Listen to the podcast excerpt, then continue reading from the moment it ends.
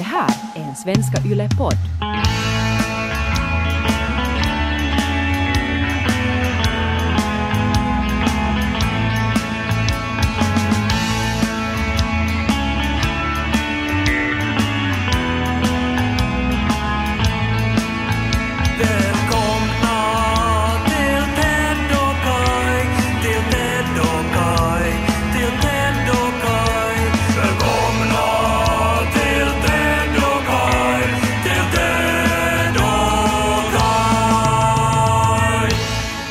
Det smaka nu Ted med en sån här liten, du vet så här italienskt bröd som man gnider med vitlök och så lägger man på kanske något tomat, kanske något prosciutto och så här. Så en focaccia. Nej, såna här små bitar som man, som man grillar, lägger i ugnen. Pinnbröd. Nej, alltså såna här, vet du, man typ klyver en patong och så gnider man in med vitlök och lägger på lite olika saker. Alltså sådana där torra pinnar som de brukar ha i en burk på italienska restauranger. Nej men nog vet du vad det heter?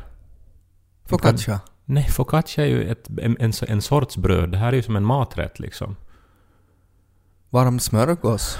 Bruschetta. Ja! Heter det inte bruschetta? No, det var det jag ville få dig att säga och sen så skulle jag rätta dig. Alla normala människor vet ju att det heter det där som du säger, men tydligen så heter det bruschetta. Alltså på italienska? Nej, på, på alla språk. Eller det är ju italienska säkert ursprungligen, men, Jaha. att, eh, men så ska man säga det. Bruschetta? Ja. Och jag, jag, jag fick ju, alltså jag blev ju ursinnig när Niko kom och sa det här, att det kan ju inte vara sant. Ja, för man blir ju arg för att det, det här är det finska uttalet, tänker man. Nej, man tänker att, att alla vet väl att det heter bruschetta och... ja, ja. menar- Men eftersom han är finsk, så därför så skulle han säga bruschetta. Ja, no, okej, så tänkte jag inte för att han pratar så mycket svenska nu för tiden, men det var en så etablerad och självklar sak att, att det kan inte vara på ett annat sätt. Du? Att, det, att det har liksom skapat så många lager av visshet kring det här i min hjärna.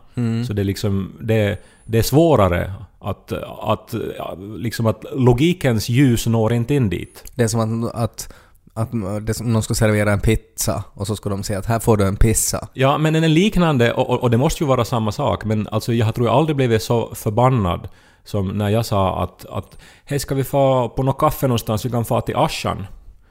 Och, och, och så sa då den här människan, titta på mig med en sån här fittig blick och skratta och sa alltså menar du Askan? Ja, ja, just det. Och sen måste jag ju låtsas i ögonblicket om att jag som nog visste då att det uttalas Askan. Men, men sen dess har jag ju avskytt den här människan. Ja.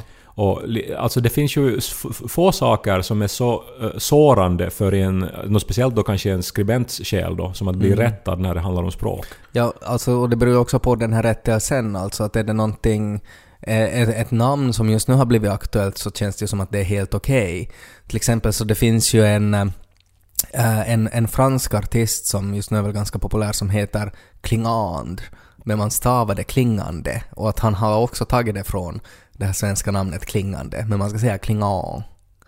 Klingan. Ja, men att så ska man veta att, att det är som man ska säga. Och då känns det som att det är okej då att om man säger klinkande eller, eller någonting, att det är liksom det är fine. Men att om det sen kommer fram att, att det här är ett ord som du har liksom använt nästan dagligen i ditt liv fel, så då är det ju superpinsamt. Ja. Den här osten då, vad tycker du om den? Jag talar om gouda. Vilken ost? Gouda. Det vet jag inte vad Det det är är. ju en jättevanlig osted. Jaha. Inte säger du väl gouda? Ja, det, det brukar jag säga. Det heter ju gouda. Chauda. det gör det ju inte. Det gör det. Chauda. Vet väl allihop. Nej men det, man, man, ja, man måste ju lära sig. Vad är det för språk då? Nej men det är väl en stad någonstans som heter Gouda. Ja men här är ju den här skillnaden också. Alltså det finns ju någon sorts, när det blir så här etablerat uttryck att när, när Uh, uttalet är så specifikt och så svårt och på något sätt så förknippat med ett, ett särskilt språk, så då skippar man ju det. Och inte, jag menar det, det alltså, men det är ju samma som att man ska säga uh, ja, så vissa orter med spanska namn och så ska man uttala det med det här spanska s till exempel. Barcelona. Ja, inte säger man ju så. Nå, kan man väl säga så. Nej men man säger ju Barcelona. Ja, men jag var till exempel i Mexiko på en sån här residens i staden. Ja men inte säger du heller jag var i Mexiko. Ja, men den staden heter Oaxaca, men det skrivs ju Oaxaca. Ja. Och jag sa ju det första gången nu, att eh, när jag skulle prata med någon om vart jag skulle, att jag skulle till Oaxaca. Ja. Men sen lärde jag mig att inte kan man ju säga så. Äta lite rauda i Oaxaca. Rauda Rauda. i Oaxaca. Men där är skillnaden, för att om du rättar någon, om någon säger att, att ja, jag sk- tycker om goda, och att om du då säger rauda, så då är man ju ett asshole. Niko är ju jättetrött och jättefrustrerad på att hans namn nu för tiden uttalas fel. Vad ska man säga då? Haga. Vi var på Författareföreningens årsfest för en och en halv vecka sedan. Och det var alltså, tror jag, fem personer som kom och kallade honom för Ted. Men nu vet de ju att vi inte är ett par. Eller att vi jag. dansar så här schottis tillsammans. Tydligen inte. Det heter väl skottis? Buen Burmo bor på Österbottning som talar sitt så popna popcorn så bredvid popnöderna popcorn så bredvid lys på Ted och Kai Jag var ute i Genève eh, här i veckan. I Schweiz. Schweiz. Schweiz. Mm. Jag har fått så hatiska mejl om mitt uttal av Schweiz Ja, också. men, nej, men för du säger ju Schweiz. Schweiz. Ja, så ska man säga, men du har ändrat nu. Du har inte sagt så tidigare. Schweiz. När jag var till Genève i alla fall och där så besökte jag min snabbmats, favorit snabbmatsrestaurang som alltså är en sån här restaurang som serverar grillad kyckling som inte finns här. Men den är på väg hit tydligen. Ja, det tycker jag är trevligt. Men i alla fall, så var jag där då. Jag brukar alltid om jag är i ett annat land där de har den här så brukar jag i något skede försöka boka in en liten träff mellan mig och 30 höns. Det är ju många som när man är på resa just i såna här städer som är ju världsstäder och har säkert vet du, all världens olika maträtter och olika restauranger. Att man då letar att hmm, hittar jag någon restaurang med någon ny smak här som man ska Ja. kunna liksom prova på och kanske få en ny upplevelse. Det är säkert jättemånga som gör så. Ja, jag tänker speciellt när man börjar komma upp i vuxen ålder och har liksom ätit grillad kyckling hela sitt liv. Mm. Men det blir värre. För att eh, det som är det fina med det här är ju då att man får maten i ett ämbar. Ja, Och det tycker jag är på något sätt, det är skojigt. Och det som är extra roligt med det är ju att, att hur ingen har cashat in på den här businessidén som jag nu ska ge. Alltså hur det skulle funka på vi finländare. Att du får maten i ett ämbar och när du har ätit upp det så får du ta hem ämbaret. Alltså att du får en hink. ja det Det, skulle, ju... det skulle vara en otrolig businessidé det. Alltså att du får maten i ett ämbar och äter du upp allt så får du ta hem ämbaret. Kanske har en liten trädgårdsslang så du kan spola av den också innan du tar in den i bilen. Ja, speciellt när jag vet att redan när vi var små så hade en av de här snabbmatsrestaurangerna hade att man fick eh, glas eh, när man köpte en, en måltid. Mm. Ja, Och min mamma har ju alltså, tror jag kanske 350 sådana glas hemma. För hon, Mm. hon, hon såg ju liksom vinstpotentialen i det här att Ja. få gratis glas. men det finns ju bara en sak som finländare älskar mer än gratis glas och det är ju gratis ämbar. Ja, ja, alltså du har absolut en idé här. Ja. Mm. Men jag tänker bara vilken restaurang skulle det vara då? Vi har ju som inte som någon sorts e- ett, e- etablerad kedja som skulle passa med Embar. Nej, det borde ju vara någon sorts, alltså någon mat, alltså någon restaurang som också skulle ha en buffé.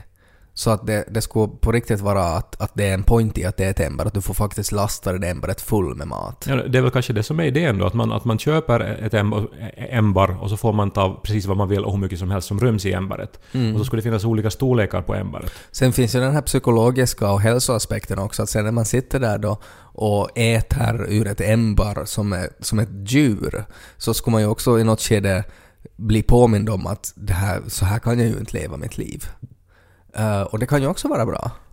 Alltså att om det skulle finnas en restaurang som skulle heta liksom Svinstian och så skulle det vara bara som en, ett långt så här träd, alltså ett dike gjort av bräd dit man liksom häller då potatisskal och pizza och allting. Och så ska man ligga där på knän och äta tillsammans med alla andra. Ja, men se, alltså, nu vet jag, jag hörde på en podd där, där man eh, pratade om, om hur människor som har hundar hanterar det här när hunden bajsar.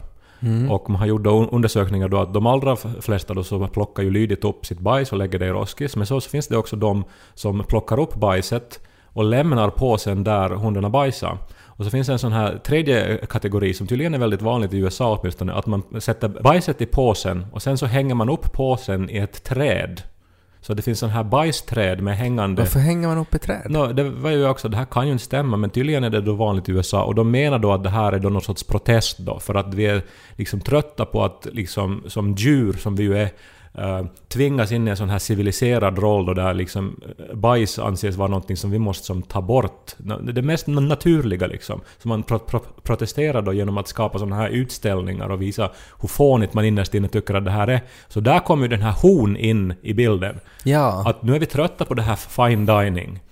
Att nu bara liksom... Nu vill vi så- ha motsatsen till så det. kryper vi fram till en sån här träså som innehåller allt det som vi innerst inne tycker att är godast. Där finns liksom Men som det är inte blandat. okej att äta liksom. Du kan ju inte äta efterrätten före Ja. förrätten. Och det här är ju inte närproducerat och ekologiskt Nej. eller någonting sånt. Nej. Det här är ju liksom importerat Det är billigt socker kött. från andra sidan jorden. och så- liksom det här biffkor från Chile, riktigt Ja. Mm. som från eldslandet, dit, längst ner. Jag tror det, det skulle kunna vara så här samma sak som att när, om man någon gång bestämmer sig att nej men nu ska jag nu ska jag nog börja leva hälsosamt. Så då unnar man ju sig, eller jag är så, att jag tänker att okej, nej men jag unnar mig den här helgen någonting gott. Något lite godis, något lite chips och sen skärper jag mig sen följande vecka. Uh, och, och då kan det ibland ha en sån här att man får en liten boost för att man blir så äcklad då det man äter. Så att sen är det lättare att, liksom, att leva hälsosamt för man kommer ihåg hur illa man mådde. Uh, så det här skulle vara samma sak som det. Mm, och så kan de ha kampanjer sen, nu är jag på det här med Embar igen då, att de liksom en helg så är liksom Embaret liksom 10% större och har en viss färg. Och då vill ju alla ha det här samlar-Embaret då. Ja. Vad skulle det heta stället? M-bar är ju, är ju, är ju Ja. givet. Det är ganska bra. Jag har inte ens tänkt på att det, är att det blir liksom embar.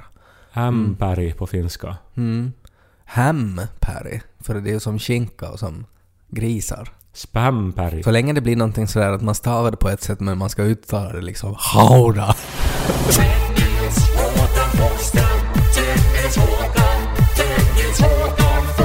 Jag gick på museum i söndags och eh, såg eh, utställningen eh, Drifter på Amos Rex i Helsingfors. Den har slutat nu, den här utställningen, så jag kan väl säga att den är, har existerat. För, Spoilervarning. ja, no, men eh, Kan man spoila en utställning? det kan man ju förstås göra, speciellt nu för tiden Finns när... det, finns det sådär, nu är jag väldigt oinsatt, men kan, kan det vara sådär att när man går på en utställning att det finns sådär att det finns twists och att det finns överraskningar och sådär? No, eh, nu för tiden Man det är ju- tror det är någon sån här Tove Jansson-konst, men egentligen är det något helt annat. Det har varit mycket tal om att nu för tiden så ska ju utställningar ha något sorts sån här Instagram-vänligt innehåll. För att det då är jättebra marknadsföring för museer och det lockar också människor Ja. nu för tiden. Och det här var verkligen en sån utställning för att eh, det- den stora liksom setpisen om man säger så. så Allt var, var vertikal, så man ska inte måste svänga telefonen. nej men ett enormt betongblock som svävar fritt i, i luften eh, i ett sånt här stort rum. Mhm. Så att man kommer in i rummet och så är det som en sån här monolit nästan då. Ja. Mm. Liksom, som är ovanför ens huvud. Och det är som så här att man, man, man stannar ju och man reagerar ju på att, att dels är man ju intresserad av hur det här är gjort, det är väldigt väl gjort. Och sen också så är det ju på något vis en, en syn som man på något vis blir så här liten och, och andäktig inför. Mm. Ja, det var då Studio Drift då som är en sån här, ett konstnärskollektiv som har gjort den här. Och eh, det de menar då med det här blocket då, rätblocket, eh, för att resten av utställningen då handlar om, om hur eh, små element bygger upp stora saker. Och att man kan liksom göra allting i, i världen då till liksom mindre och mindre beståndsdelar och se liksom hur de byggs upp och hur det hänger ihop och, och, och så vidare. Och eh, där, där, där fanns ett rum eh, där man hade tagit isär helt vardagliga objekt och liksom visat vad de innehåller. Och det var ganska roligt. Där var liksom då till exempel en, en, en bil och så fanns det liksom olika rätblock, eh, såna här bitar då med de ämnen som existerar i, i en bil, som, gör, som utgör en bil. Så var det liksom... Alltså det var som en dissekerad bil. Ja, men att som allt, alla eh, beståndsdelar var gjorda just i såna här block. Okej. Så där var liksom ett stort block med metall, och så var det då ett lite mindre block med eh, något gummi, och så var det någon annan metall, och sen blev det liksom mindre och mindre bi- bitar då, men att alla liksom saker som krävs för att eh, hugga upp en bil var lagda ut så här snyggt då. Ja. Och så var det andra saker, där fanns till exempel en smartphone, så fanns det en massa, alla de här olika metallerna som finns då i en smartphone. Så ja, där snyggt utsatta då i sådana här små block. Det var väldigt så här ändå tankeväckande att se att allt det här krävs och, Och att av, såna här liksom eh, byggstenar så, så går det att bygga precis vad som helst. Det här är ju förstås så. Det är ju så naturen alltid har funkat. Men när man som ser det så här åskådliggjort så tänker man på ett annat sätt på det. Ja, jag skulle tror jag få fel i huvudet av det. Framförallt om jag skulle se alla beståndsdelarna som, eh, som en telefon är gjord av. När man tänker att, att om man tar de här, det här skräpet som ligger här, som finns i naturen, att när vi kombinerar det, så då, då, då kan du få en liten TV i handen.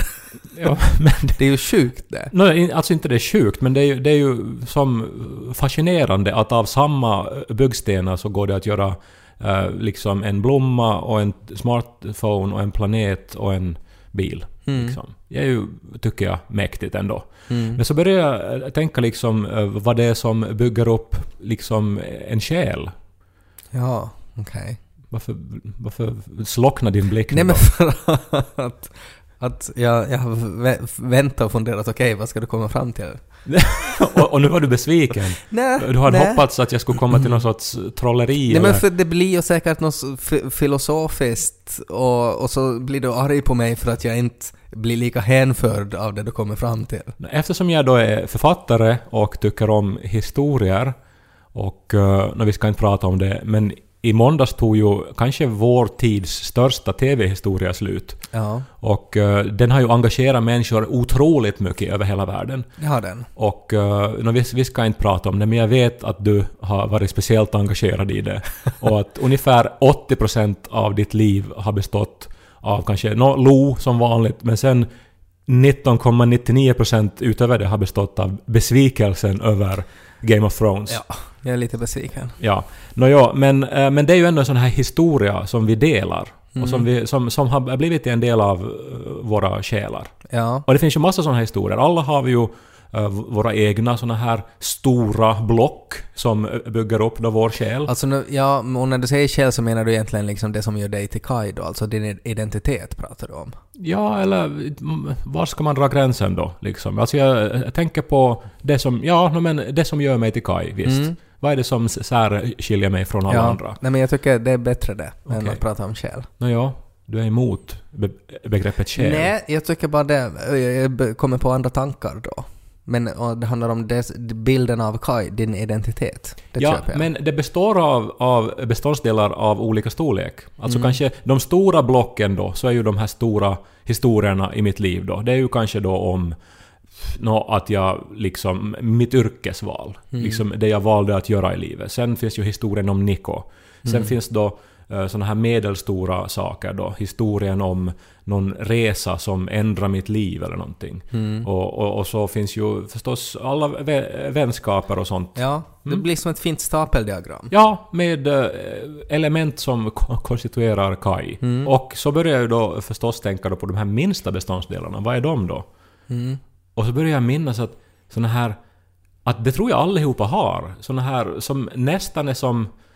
Kan verka som att det är liksom bara skräp eller såna här är det onödiga minnen som man har samlat på sig. Men som återkommer så ofta att de ändå på, man förstår att det här är som fast i mig för evigt. Ja, att varför det inte har försvunnit redan. Ja, och att de har säkert också en viktig funktion i en, men att man kanske inte förstår varför. Alltså det är då, jag minns just den här smartphonen, då, så var det ett jättelitet, litet, litet miniblock som det stod tungsten på. Och det visste jag inte ens vad det var. Nej. Och så googlade jag det, ja det är nog en metall. Och eh, liksom tydligen då, det var som min, min, minimalt. Men att utan det så skulle den här smartphonen säkert inte funka. Eller skulle det mm, inte kanske ha alla funktioner. Ja. Nej. Sådana små element har vi säkert också allihopa. Och så mindes jag plötsligt eh, en sån här grej som jag eh, har burit med mig hela livet. Och som jag tänker på kanske en gång i månaden ändå. Och det är en totalt random historia, men så här går den. Alltså det var tydligen en man i eh, någonstans i USA som fick idén att eh, han ska samla på spelkort som han hittade på gatan. Och det tog 37 år för honom att få ihop en komplett kortlek. Bodde han ens i Las Vegas? för, för det skulle nog ta längre för mig tror jag. För att om jag tänker tillbaks på mitt liv så har jag aldrig hitta ens ett spelkort. För Nej, jag skulle hinna dö av ålderdom. innan man, ja, och så tänk då när man har hittat då 51 kort och det som saknas är liksom rutor 8. Att sen då att hitta just det kortet Ja, är ju otroligt frustrerande. ja. Att i något skede så börjar man ju typ Och vad skulle man göra om man skulle hitta en komplett kortlek då? Skulle man plocka ut de man saknar då? Och så skulle man vara sådär ”Jepp, nu har jag det”. Ja, alltså man måste hitta dem på gatan. Ja, men vad om du hittar en hel kortlek? Ja, nå, det, det är väl inte samma sak som att hitta ett kort på Nej, gatan. Men vilket skulle man ta? Men, ja, men, men, men den här lilla skithistorien har hängt med mig Alltså för jag tror jag läste den här någon, någon, någon gång i lågstadiet. Ja, men det, jag, alltså, jag känner igen det här. Jag, jag har på något sätt tänkt det som att det är liksom klibbiga minnen. Alltså att det är sådär minnen som egentligen inte ska vara kvar, att de ska komma in i huvudet och så ska de fara ut, men de är liksom klibbiga och så fastnar de någonstans i huvudet. För att de är så klibbiga och därför så far de inte bort heller. Det är inte samma sak som så här pinsamma minnen som bränner sig fast.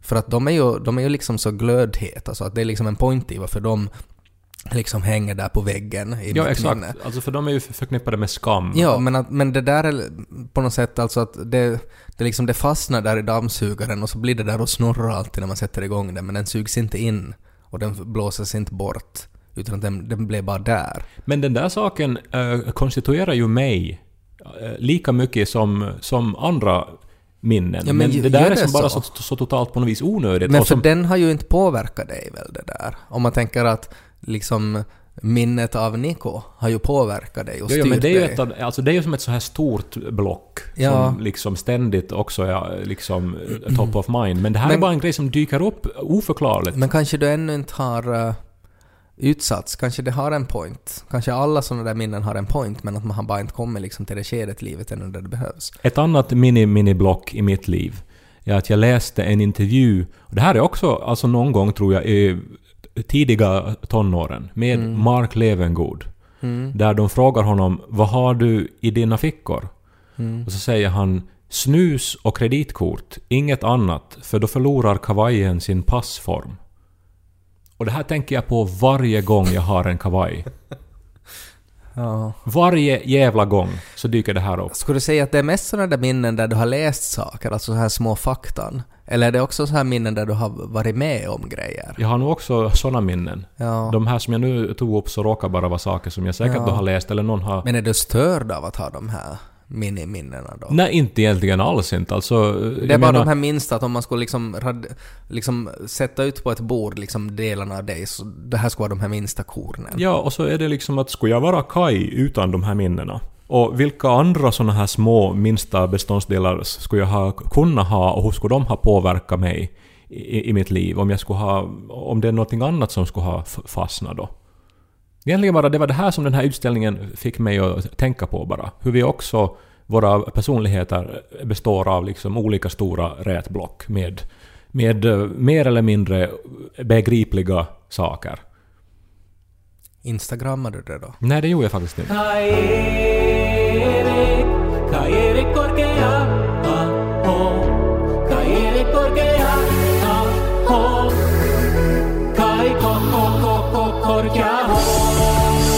Hade som motivering då, eh, när det ju blev lite dålig stämning eh, på festen, så sa de då att ja men jag tänkte för att eh, båda har ju skägg. Alltså Niko och du. Ja. Så att de tänkt, de, de har på något vis i något skede sett en bild på dig och mig. Mm. Och så, sen så är de, som man nu ser eh, bilder, att man lägger märke till någon detalj, men man minns ju inte allt. Men jag är mer intresserad av det där när du sa att ni dansar shottis och sådär. Alltså till vilket skede kom de fram? Alltså stod du och Nico då och hånglade i ett hörn och så kom de fram dit och så här Ted, Ted! Uh, hördu, det här, dina nya ord! I, I princip ja. Ja. Men jag börjar också tänka att vilken bild har då jag utstrålat till allmänheten under de 15 år som vi har rört oss i eh, på något vis eh, mediakretsar. Att, för jag menar, vi inledde ju, alla visste ju typ, för det gjordes en dokumentär om saken, att vi bodde ihop. Det var liksom två karrar som delade kök och satt i mysbyxor i en soffgrupp. Ja, Och- men, men tänk hur oskyldiga vi framstod. Att, att det, var, det var på något sätt så här, ja men det, de har liksom mysbyxor tillsammans på ett så här kristet sätt. Ja, men sen så kommer det då ännu fram till då att, att den här ena mysbyx-Jesus så var homo. Och eh, jag menar, då börjar ju spekulationerna gå vilda då, Ja. säkert om den andra parten också. Ja. Så nu tänkte de väl då att ja, no, men kanske de har ett sånt här modernt förhållande, Ja. att ibland så är de och dansar shottis också, och Ja, Kai. ja. Men de har inte liksom pratat om det. Ja, alltså jag tycker inte att det är som omöjligt i vår moderna tid. Men ändå så visste de väl just sådär, jag menar att du är ju förlovad och sådär och har ju ändå pratat om Niko. Men att det är som ett öppet förhållande då. Ja, eller att du är på något vis med där, al- alltså att du är som Ja. på något vis det, det ursprungliga äktenskapet. Ja, ja, så det räknas, det är liksom... Hmm. Men att nu har du då gått vidare till någon sorts, eh, vet du, du ska ha hetero tvåsamhet och barn också, Ja. men, du har, men ändå ibland så samlas vi. Ja, Och liksom- det räknas inte liksom. Ja, alltså jag, hmm, och jag tycker det skulle vara fint om världen skulle vara så. Nu menar jag inte att och jag borde ha då något sorts eh, liksom fysiskt förhållande. Nej, För, det, för vi är tror jag past den grejen. ja, det tror jag Eh, också. Men att som är liksom en utopi så är det väl att, att vad spelar det för roll? Alla kan väl på något vis dansa shottis med alla? Ja. Men, ja. Jag tänker ju alltså för att jag ser ju inte så många likheter mellan mig och Nico annars än just att vi har skägg då. Att vad, vad var det då? Alltså jag vet ju att författarföreningen, att där finns ju många äldre människor också. Att var det sådär att man såg att det var gråstarr? starr? Sådär att de inte såg vem det var. Alltså finns det något så här omständigheter som lite förmildrar det här förväxlandet? Det var väldigt olika människor som, Ja. som misstog er. Ja. Men jag, jag tänker, du är nu så här, du hänger med Kai, du har skägg, Mm. blå ögon och är lite kortare. Och då är det, då är det liksom, men det måste ju vara Ted. Och att din finska låter ungefär som när Niko är full.